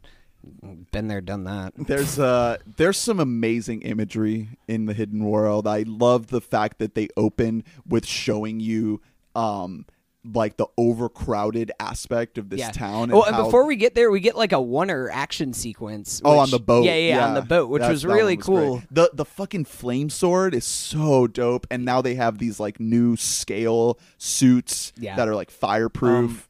Yeah. I, I would actually make the point that I think these movies aim lower than even 9 to 13. I think that they're meant to be digested for people as young as like 4. Uh, mainly, and I think the main way you can figure that is the humor in it is extremely young. Yeah. It's extremely. And oh, the especially with the kids. the design yeah. of the dragons too, with the big eyes. Oh yeah, they're all goofy Yeah. looking. I almost feel like in the sequels, like they they might wish they could have uh, kind of done them up a little better because the sequels are so incredibly gorgeous movies. Like they look unbelievably good. Yeah. and Well- then the, this is like these stupid like. Well, but. I mean, we do get some really cool and honestly kind of frightening for a child designs of dragons. Oh, yeah. Like we have The this kind of scorpion. scorpion dragon. That I is- was I was a little scared. It's terrifying with this thing with like a giant blade in its Yeah, tail the- that can inject poison. yeah, and that's the shit. yeah the ones they introduce in the sequels are much uh more frightening and like less uh cartoony. Like Yeah. they're like f- they're freaky. Um, I would be scared if I were a little kid. Yeah, no, I mean, but I just think this. I just can't say enough about how much this franchise, like the way that they're able to make something that is essentially a kids movie and then elevate it so that something that can be enjoyed by the masses of adults is that's something that the best Pixar movies that do. That's something that I mean, movies like Coco or uh, Toy Story, these movies that can apply to such a vast range, age range, is that's one of the most difficult things to do in films. Um, I think we should we should try to get into spoilers. So, i will there any like non-spoilery things you guys want to say before Um, we dive in? not too much of a spoiler, but I did think it was interesting that uh uh really the second How to Train Your Dragon is all kind of about Toothless learning to become an alpha, and then the third movie is about Hiccup becoming the alpha Yeah. of his clan and everything following the, the death of his father. I thought that was a cool juxtaposition. And going back- back Going back to the core of that relationship, Yeah. like what they mean to each other, or do they need each other? Uh, is there some sort of like dependency between the two of them? Because it's it, it's great to see like the moment where uh, Toothless literally like physically can't fly to be with this dragon that he wants to mate with because his tail is fucked up. Like he he can't do it. He needs Hiccup to like fly him to be able to to fly successfully. So Well, I, moment- want to get into that, but that's going to get into spoilers Um, for. Uh, Yeah, I, I will say the with I think all of these movies the ideas conveyed are the best part. Like it's really really uh, heady stuff that they're working with, and they managed to make it digestible for pretty much anybody.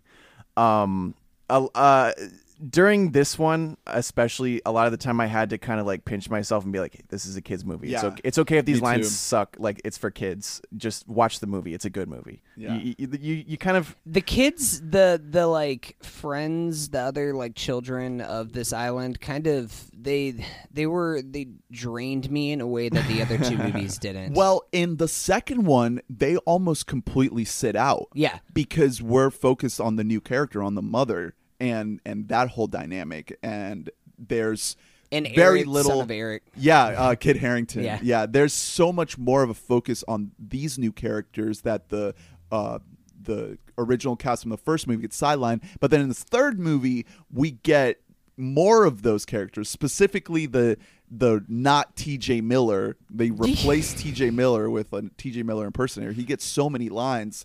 Yeah, Uh, and I that, that found was a weird choice to give him lines when it's not like you, it was notably not T.J. Yeah. Miller. You could tell. they i found myself like because when i saw the second one i was like damn i kind of miss these group of dragon riders and then in the third one i was like oh wait like i kind of wanted a little bit more from the mother uh, yeah, I really cate did. blanchett yeah It was very like she was an afterthought. Yeah. it was kind of that kind of bothered me a little bit. But these are little kids movies. Exactly. We are we're big babies doing a podcast. these are extremely good movies. well i mean i guess we can kind of transition right into spoilers with that note about Yeah, being let's get big into spoilers babies now. um what would you guys rank this real quick rate it uh, i mean that's the thing like it's a kids movie so it's it's kind of hard to rate i mean because i want to give it like a seven but that's i feel like that's low because would- of how much i enjoyed it I would give all these movies a, a good eight, like a Yeah, really solid eight. exactly. Like, I give I give this an eight, same ranking as the second one. The first one I give a nine. I Yeah. fucking love the first movie so Yeah. much. Um, but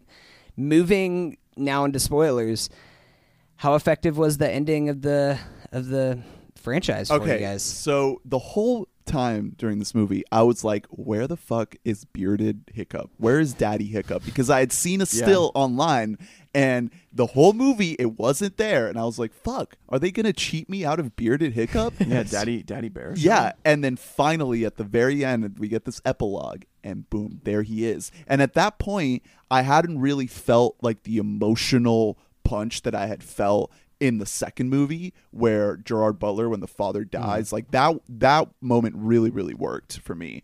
Um and in this third one I was like, you know, this is good, like I'm digging it, but it it's not really hitting me on an emotional level until that final sequence, that epilogue sequence where we get Hiccup with his kids, Uh. uh, with with Astrid as his wife, and they go out to the hidden world to see Toothless and his kids. I'm, I'm getting emotional right Dude, now I just thinking about I it. I watched this scene through tears. I was They, like um, bawling. I- yeah, in the theater. I was- I was I was crying so so hard in the theater that I did not think that a movie like it. The last time I think I cried this hard this in a theater was Toy Story three, which there are actually a lot of similarities between Toy Story The three ending? and How to Train Your Dragon Yeah. three. Um, kind of this feeling of like having to move on, Let go. uh, let go. Yeah, wh- and s- Toy Story. Why didn't you end? yeah, yeah. See, in Toy Story three, it had the perfect Yeah, ending. just go they- away. but I just, I loved. I wish that we could have gotten even more of this idea because it's kind of alluded to. It doesn't come completely out of nowhere. I've seen some people just be like, "Oh man, that means that." What this movie is saying is that if you love your dog, you need to go take him out in the forest and just leave him there, which is not the point of this Well, whatsoever. dragons aren't fully dogs. They're also And- like reptiles and birds. and kind of cats. They're really Yeah. they're really like shown as cats first But off in the franchise, too. but Yeah. like with kind of they're like stray cats, how they're kind of hate people. Um, but I just I liked. I mean, I could feel where this movie was coming, like a mile away, just because it's like set up earlier on. You know, you, you talked about they uh, early in the franchise, it's about them establishing this codependence together. I mean, these are two broken people. They're both disabled people, and they learn how to be codependent together so that it uh, helps both of them.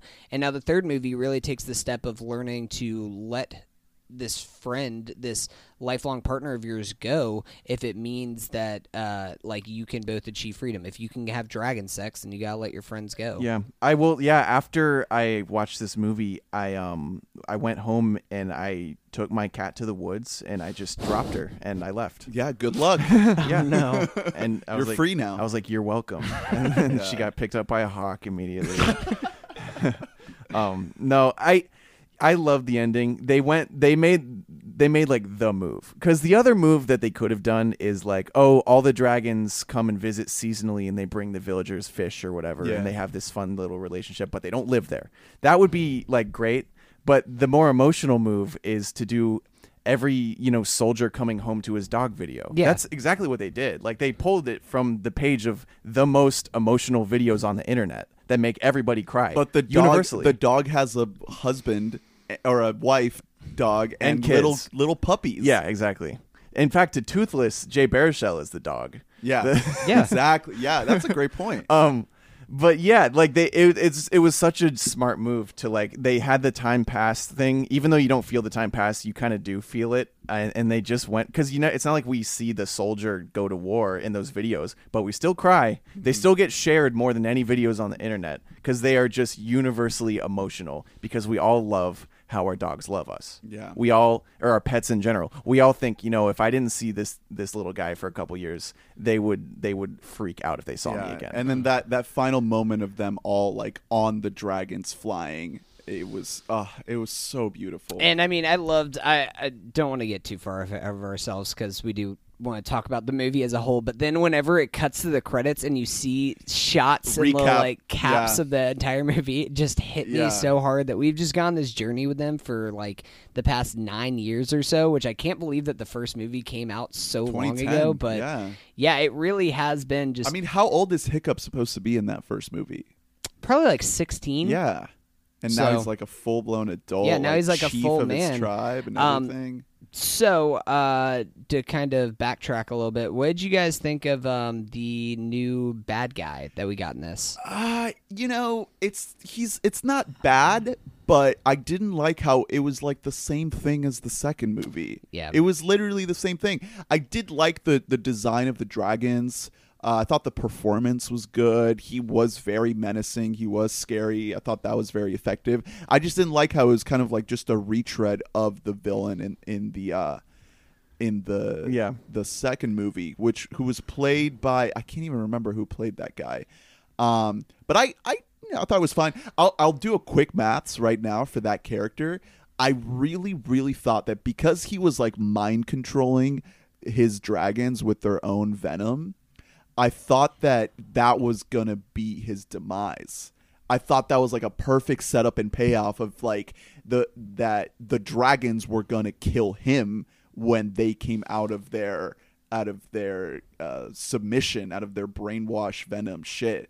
Thought that would have been a cool ending, but You he just ends see up it turn to like an R-rated movie, and the dragons like rip him apart, and blood sprays everywhere. This movie has a lot of death. This and the second one have a lot of death Yeah. for a kids Yeah. movie. There's They're- no blood shown, but pretty it gets brutal. Yeah, pretty heavy shit. I mean, yeah, that's yeah. I guess age wise, this is like one step above what the movies we saw trailers for. Oh Um, god damn! The it. Ugly Doll movie, like that's for like fetuses. Like that's for like people who like stillborn babies. I would never in a million Ugh. years take my child to that movie. no, you know what I'm taking you my better child hope that I to? don't win the summer movie wager, because otherwise we're all watching that. Oh. I'm I'm taking my infant straight to Hereditary. I want to go back to to that thought about the moment when Hiccup builds Toothless the new tail. Yeah. And he finally sets him free because I didn't realize that point that you just made about how Toothless how Hiccup is Toothless's pet in a way. yeah, And that's a great point because that moment, what happens there, it, and and Hiccup has or Toothless has his new tail to go fly free. He he kind of pauses and stops and and looks back at Hiccup one last time, and it's kind of like Toothless being like, "You gonna be okay, buddy? You Well, gonna yeah. be able to lead these people exactly. Well, without me?" because the the relationship between these humans and their dragons is a lot more transactional than us and our pets. Yeah. Like that's that's a one way street, and what we get back is like emotional support. We don't they don't like do our laundry. Right. Like these dragons are doing like chores for the humans, basically. You know. Uh, so yeah, exactly. It's it's much more of like a, a even ground, basically. Um, I really like that. I like I like that Toothless was like like you said you were talking about it plays with the agency of animals. Yeah. Like these animals are extremely capable. well, and another thing that I really liked about this movie, because one thing that I actually thought about while watching the second film was, you know, we're introduced to Berk and there's just dragons everywhere, and I was like, huh, what are the real ramifications for us having dra- like giant fucking beasts everywhere? And the then movie the movie starts with this big ass dragon just knocking down a tower that probably probably killed some people. Yeah. Yeah, like people probably it's like a domino effect where like several buildings collapse. Yeah. So It- if people just aren't standing in the town square at that exact moment, it's a great probably way dead. it's a great way to introduce the the way the the how this world is right now with so many dragons like the overpopulation of it all you see uh what's his name craig ferguson viking like step over like several dragons tails to just try to walk around like it's just physically like overloaded Yeah. I mean, and that's one thing about this whole franchise that it's always done well is visual storytelling. Mm-hmm. Yeah, like we have some exposition dumps from uh, mainly the bad guys that are kind of like, "I'm evil, and here is why I'm evil, and you shouldn't like me or trust Yeah. me." But other than that, like the actual uh, relationships themselves are always visualized or always Yeah. visually I mean, story the all of the the the Night Fury, Light Fury, Yeah. uh, They, foreplay. they they can't talk. Exactly. They just and that that takes yo. up a big chunk of the movie. Yeah. there's like extended sequences of them just like Yeah. I could just watch each other. Dragon foreplay. Like I want to find those clips on Pornhub yeah. later. Do man. how do you think that it's canon that in the first two, uh, he would like the the dragon uh, toothless was like very horny? Do you think? Like, well, he what- like he probably was just like a child, just Yeah. like Or, Hiccup, yeah, and then he he, kind young. of grew up, and now he's in like dragon Sexual adolescence. maturity, yeah. yeah.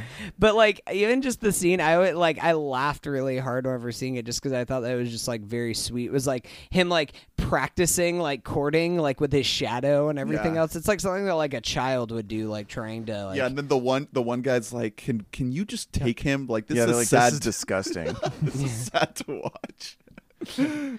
He's like licking the wall. They're like, is is he licking her face or her asshole? We don't we don't know. know. We can't know. It's direct from the script, what they said. Yeah, if if I had to give any complaints, I, I I'll just reiterate that like some of it is kind of a retread of the second movie. That there is uh I actually kind of like the villain in this one a little bit more than the yeah, second one. No, it's a I it's a much better It's a performance, better, more menacing. better villain. I mean, if they're gonna have just p- pure maniacal evil, then just go with fucking pure Yeah. maniacal. The actual way that he looks is really, Yeah. like, really creepy. He looks like something from like a Tim Burton movie. He kinda looks like looked his like- very long face. Kind of looked like Javier Bardem. I thought it was him, but it's F. Murray Abraham.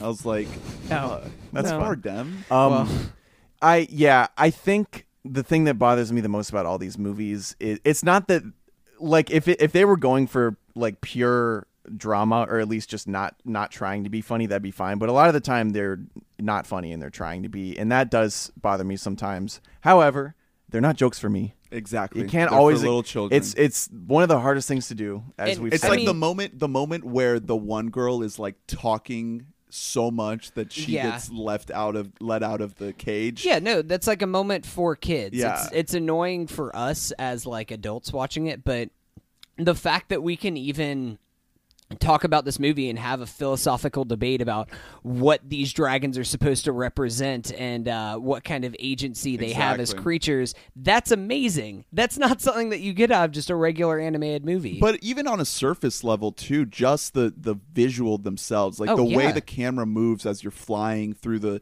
skies on these dragons, like it's it's gorgeous. The They're- sense of scale Yeah. when you, we see these massive, massive dragons. I'm I'm thinking particularly of of the second movie where we first meet uh the kind of like ice breathing dragon, Oh, yeah, that alpha, yeah. just that whole sequence how it's conveyed of like how massive this dragon is is so masterfully done like ah just Yeah, and I mean, and that, or even whenever you go into the hidden world itself, Bro. with Yes. Toothless, like I, that's. I was tripping balls I was would just- it, oh my like, God. It's but it seems so expansive. It looks like you're just gonna go into there, and there's probably just gonna be a bunch of dragons on top of each And other. it everything. keeps It just keeps going and going and Yeah. going, and you're like, We see, this like, is all like under the crust of the earth. we see like little dragon egg babies like little yeah, alien yeah, yeah, just like kind of like flowing around. Like they look like little like baby dragon ghosts. Yeah. Hell yeah. Um, no that was I- incredible looking. I love that, and uh, the way that the movie closed had my favorite Jay Baruchel voiceover of anything. That was just like every time that like a volcano erupts or the ground quakes, maybe that's just like the dragons trying to Yeah. talk to us. But Basically- we aren't ready for dragons. basically uh it's set in our world yeah, and that's kind of was a cool realization. It's like, oh, maybe this is like kind of take Yeah. place in our world, and I like dragons are I real. like this idea about like we don't deserve dragons because at the end of the day we're still like humans are always going to be fighting with each other and like we aren't ready to have the power of this creature like that was not something that i was expecting Right. going into this movie for it to like say something about our society and humanity as a whole that we are such a violent people. I mean, that's why I feel like it's almost it was purposeful for them to have another bad guy that's almost the same thing as the last time. They even make a comment. I think Valka, the mom, even Yeah, makes a comment. same. It's just like, yeah, don't you? Didn't we just do this like Yeah. the last movie? But the fact that it says something about how like hey no matter even if you take out this guy there's always going to be another dragon trapper there's always going to be somebody else who's going to come in the wake of this Right. person and i think that that is that's really gives a lot to chew on and it ties in because this movie's trying to do so much. It's doing the the toothless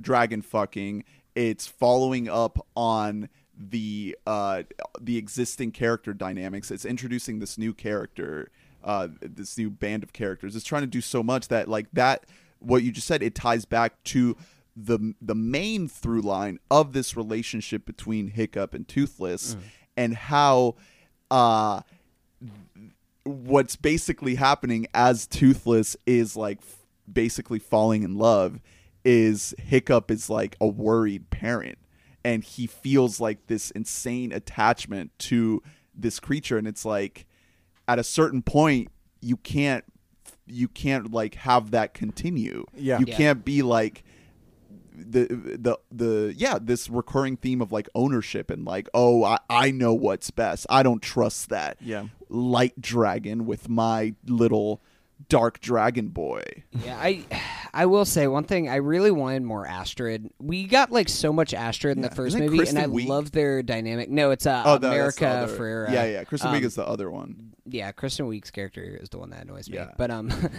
I uh like I really loved Astrid. Like this kind of not a love. Well, it's almost kind of established in the first movie as like a love triangle between.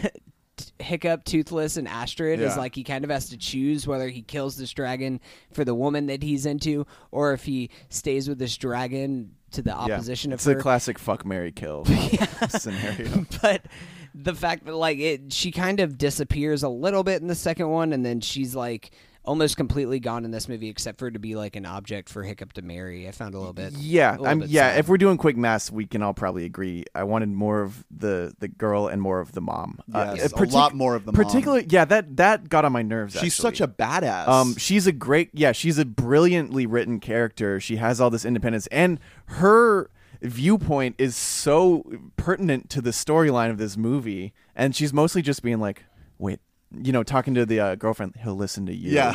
what about you, mom? well, I mean, yeah, because I think that that all has to do with the fact that they did this rewrite and they kind of took out a lot of the like, uh, they took out a lot from her character because in reality she was going to play a lot bigger role in the second one, which would have set up for an even bigger role in the third one, but because they, I feel like they once they changed her character dynamic and her point of view, they didn't really know what to Yeah. do with her character. And Yeah, also the yeah. fact that the they have this huge roster of voice actors like Jonah Hill and Kit Harington, and they're I feel like they just barely got a line in in this third one. Like I maybe I heard like two lines from Kit Harington. Man, Jonah Hill needed to shut up in this movie. Not his fault, but his character needed to go away. Um, but yeah, another thing that that like the reason I'm willing to forgive anything that bothered me about this movie is like at a base level with animated movies in particular, the main question that you want to ask is, do I enjoy spending time in this world? Right. because the world is created from whole cloth. Every decision is a choice. You know,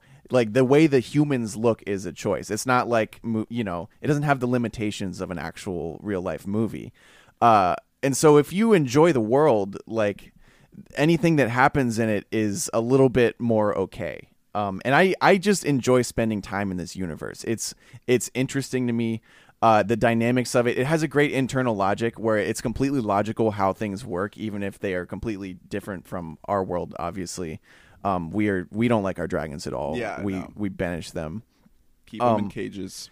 but yeah, the the dynamics, the logistics, everything in this world, I I find enjoyable. More so, if there's like some shitty dialogue, I'm willing to forgive it because I'm still there. I'm And- still in a I'm still in a fun place. And each movie expands on that on the world building a little bit Uh, more. yeah, exactly. It like broadens the scope ever so slightly. Yeah, I mean, it even is like actually represented in the movie. Has if you remember back to the first movie, he has that map and it's just Berk. Yeah. and then he keeps adding pages to it. And like the second film, they go to the new island. He's like adding a couple pages on. By the third movie. The map is like fucking huge. Like he has to like actually roll it up whenever he wants to take it somewhere and everything else. Like Yeah. y it's literally expanding the world just the same way that they are seeing it. As the world is getting so I much love bigger. it. Yeah, in the second movie, there's that moment at the very beginning where you get this sense of like how one of his priorities is to just explore, to just fly around with Mm. Toothless and see what's out there, and I, I really, I really love that. Um, so yeah, great movies, great movies. Any other thoughts? I'm gonna miss this franchise. I mean, I'm glad that it's ending, and that's great that we can actually just watch all three of these movies, and it's one finite story. Mm. There's even I actually kind of am interested to check out the Netflix show because I've actually heard good things about it. Oh, It's really? all the same voice actors, like No Jay way. Baruchel and all them. Like it's all the actual cast members did this Netflix show. Damn, So yeah. cool. Any last thoughts, guys? Good movie. Uh, yeah, I like it. I'm not gonna. I'm not going to put it in my top tier of kids movies of all time, but that's rarefied air, and it's Yeah. right below that. Well, I don't think I- because I mean, like I said, I don't think that it reaches the highs of the first movie. The first movie is one of my. I mean, I mentioned it in my honorable mentions. It was like number six or seven for Yeah, like my favorite non-Disney animated movies of all Yeah. time. Um, and I don't think this quite reaches that, but it is um, a excellent conclusion to the Yeah, franchise. it's very fun. There were a lot of like really young kids in my theater uh, when I saw it this morning. Like I actually saw it weirdly with like five other people, and they were all like grown men, and we were all just sobbing together, just holding each other through it. I mean, that ending is so effective. It's it is It like me. I mean I just I I was like clapping through tears at the end of the movie. hell yeah. um yeah, it works. It works for all ages. Is it better than the Lego Movie Two? Yeah, yes. I think so. I would say so. Yeah, I think definitely. so. It's not Yeah. better than the first one in my opinion. No. personally, No way. Yep. But it's it's close, and it's it's I don't I don't like it as much as I Spider Verse. right now I have this at no, I Spider Verse is another but level. yeah, but Spider again, Verse this- is yeah, that's That's that's another thing. In a post Spider Verse world now, We've it's been really spoiled with Post Spider Verse. it's hard to it's hard to like judged animated movies. Well- now, I found myself like looking at some of the animation choices in this, and I was Yeah. like, the faces of these people look like a little too smooth. Like, Yeah. give me some like Give me some more grain. texture. Well, yeah. it's like it is kind of the. It's like if we were reviewing a mafia movie and then we were like, "Well, it's no Godfather." Yeah, exactly. Exactly. Exactly. But- That's the thing is I feel like that's just not fair. Yeah, like we can't not. hold it to this kind of a standard Yeah, because it's better than anything that we saw trailer. Hey, for. you know what Yeah, should have been in our top for five sure. for best non-animated Disney movies of all time? Fucking Spider Verse, because I think that that movie is a masterpiece. yeah, I mean, It is. That's in my. I mean, that is in my top three. I don't know why I didn't throw it in there. I like it better than the first Lego movie. I think Yeah. it's just because it's recent. yeah, Uh, that's yeah. why. That's why I wanted to go for We've already talked about it. Things, but yeah.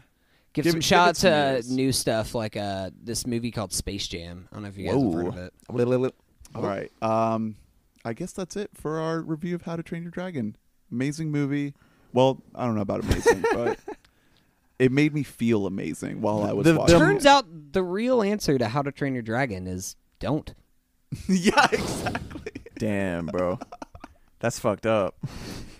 All That- right. That's wild. let's let's wrap it up, guys. It's been another crazy, amazing episode full of twists and turns and highs and lows and poops and peas. Listen, I, I want you to find other celebrities that have the same thing going on. Like I Sly want to. Yeah, where where can we find your your your intense uh, investigative journalism. investigative journalism? I'm uh yeah Twitter at Drew Dietzen. I'm really I'm trying to decide if I need to go really hard on this shit. I think that you should. I mean, On this, this is the shit? thing. Because I mean, from what I've heard, he goes soft on it. If it makes it into the drain, it's got to be soft poopy.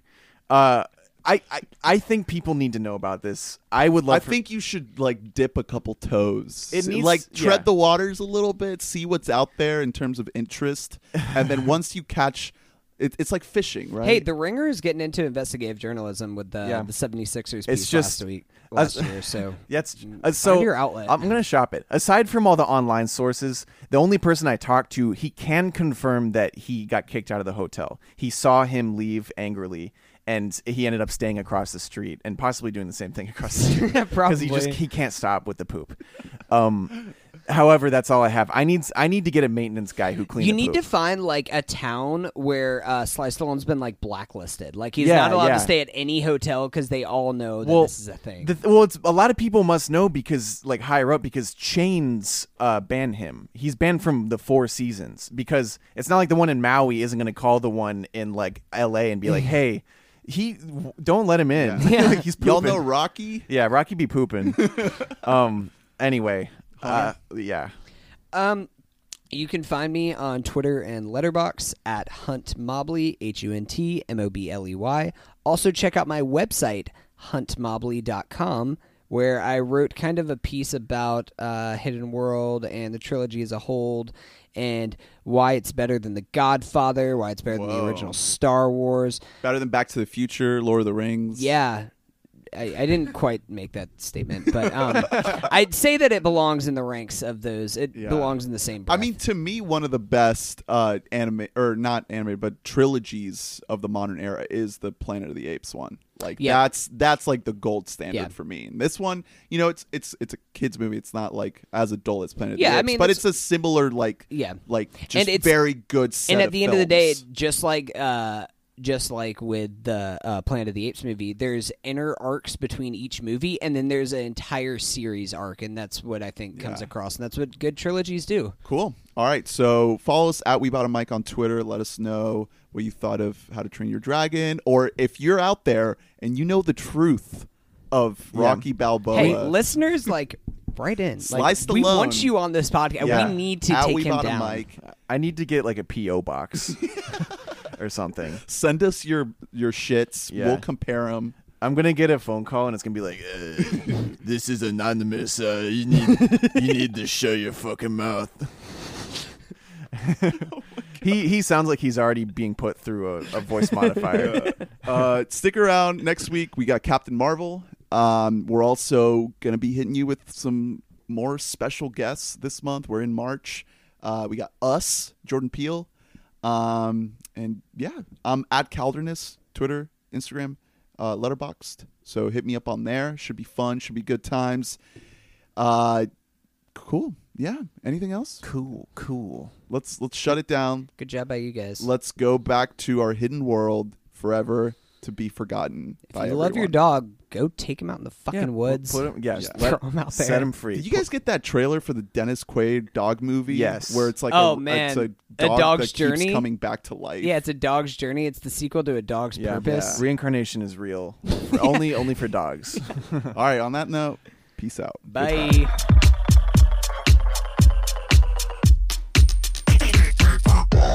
Thank